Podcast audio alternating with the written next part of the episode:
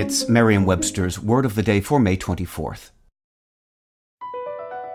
Across America, BP supports more than 275,000 jobs to keep energy flowing. Jobs like building grid scale solar energy in Ohio and producing gas with fewer operational emissions in Texas. It's and, not or. See what doing both means for energy nationwide at bp.com slash investing in America. Today's word is adumbrate, also pronounced adumbrate, and spelled A-D-U-M-B-R-A-T-E. Adumbrate is a verb. It's a formal verb with several meanings that all have to do with figurative shadows. It can mean to foreshadow vaguely, as in a childhood interest in ants that adumbrated a career in biology. It can mean to suggest or outline partially, as in a few sentences that adumbrate the plan.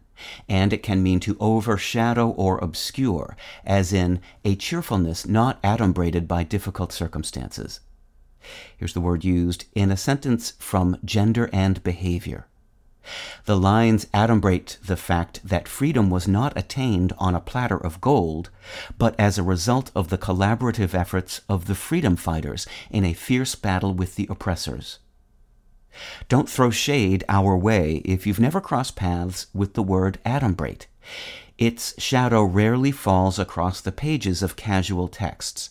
It comes from the Latin word umbra, meaning shadow, and is usually used in academic and political writing to mean to foreshadow, as in protests that adumbrated a revolution, or to suggest or partially outline, as in a philosophy adumbrated in her early writings.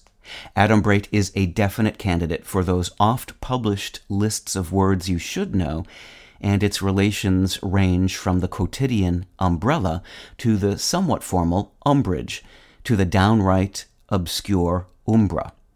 But it's a word worth knowing beyond a shadow of a doubt. With your word of the day, I'm Peter Sokolowski. Visit Merriam-Webster.com today for definitions, wordplay, and trending word lookups.